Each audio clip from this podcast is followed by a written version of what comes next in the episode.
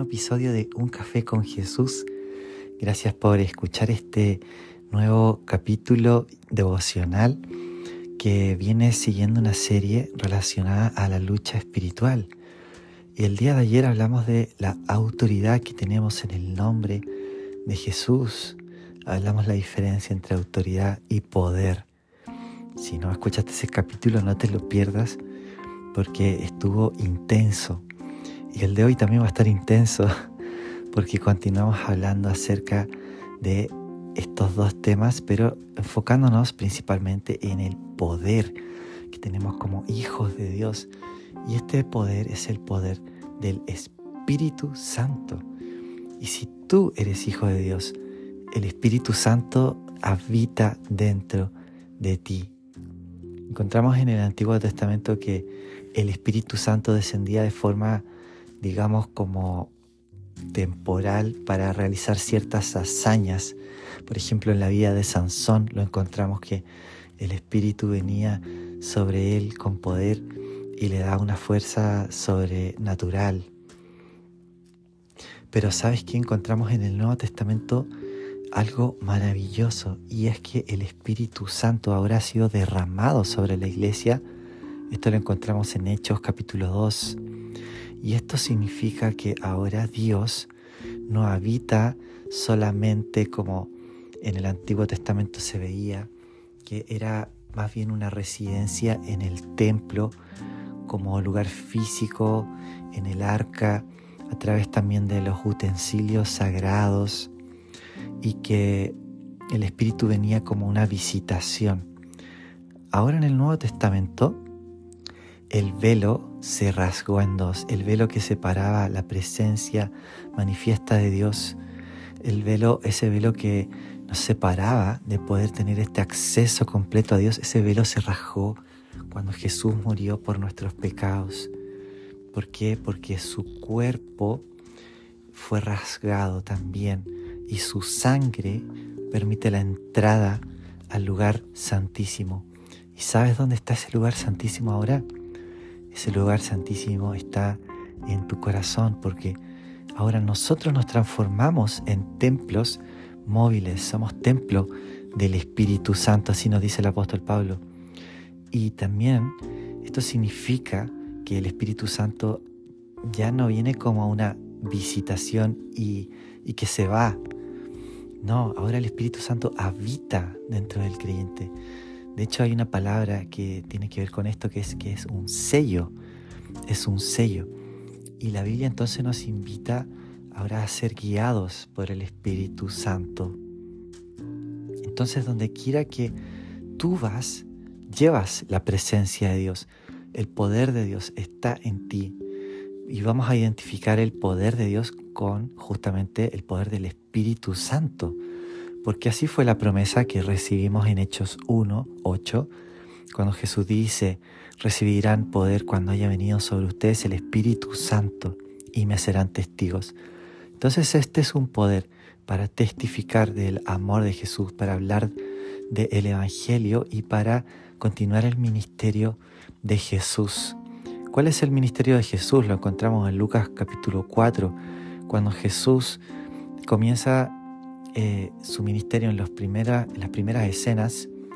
Vemos que él lee el libro, el rollo del profeta Isaías en el templo.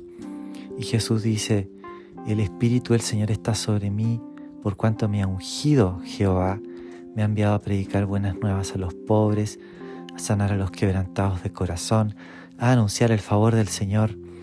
Y así anuncia una lista de cosas que viene el Señor Jesús a hacer, liberar a los oprimidos. Y sabes que la iglesia del Señor es el cuerpo de Cristo, es decir, que somos continuadores del ministerio de Jesús y también podemos decir que el Espíritu de Dios está sobre nosotros. Entonces vemos que el Espíritu Santo, el Espíritu de Jesús, fue derramado sobre la iglesia en Hechos capítulo 2, luego de haber recibido la promesa en Hechos capítulo 1 de que recibiríamos poder.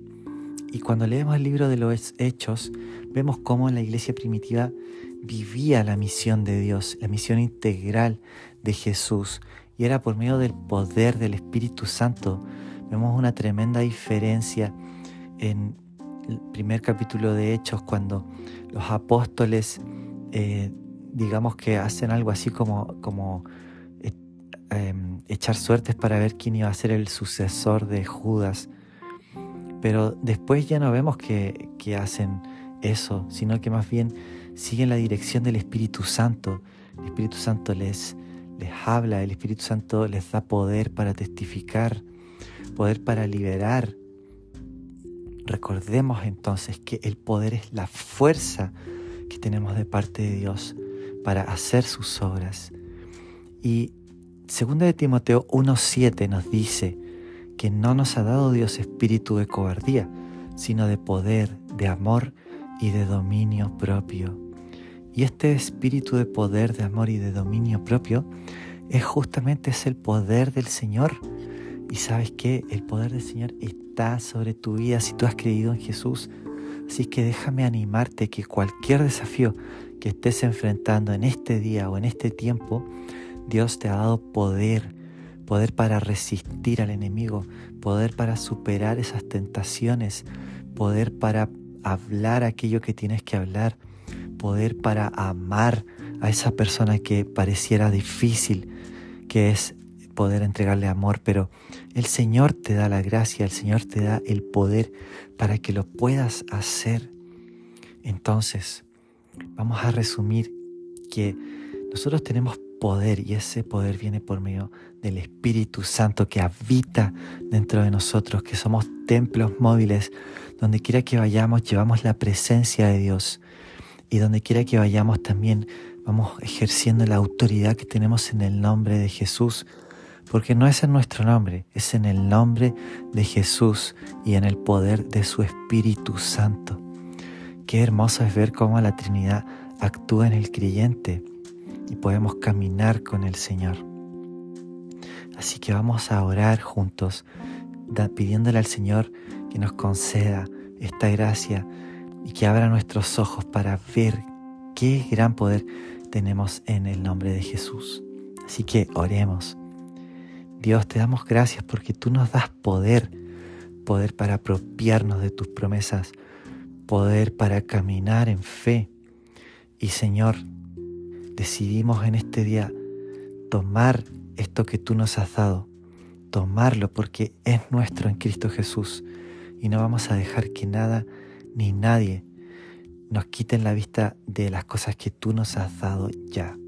Así que nos apropiamos de lo que tu palabra tiene por herencia para nuestras vidas y de esta manera vamos a ser de bendición en este día.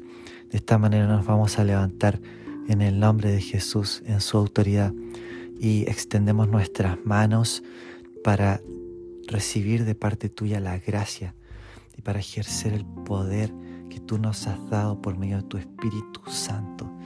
Así que gracias papá, gracias porque ese poder tú nos has dado Señor como una promesa del cielo y como una promesa cumplida.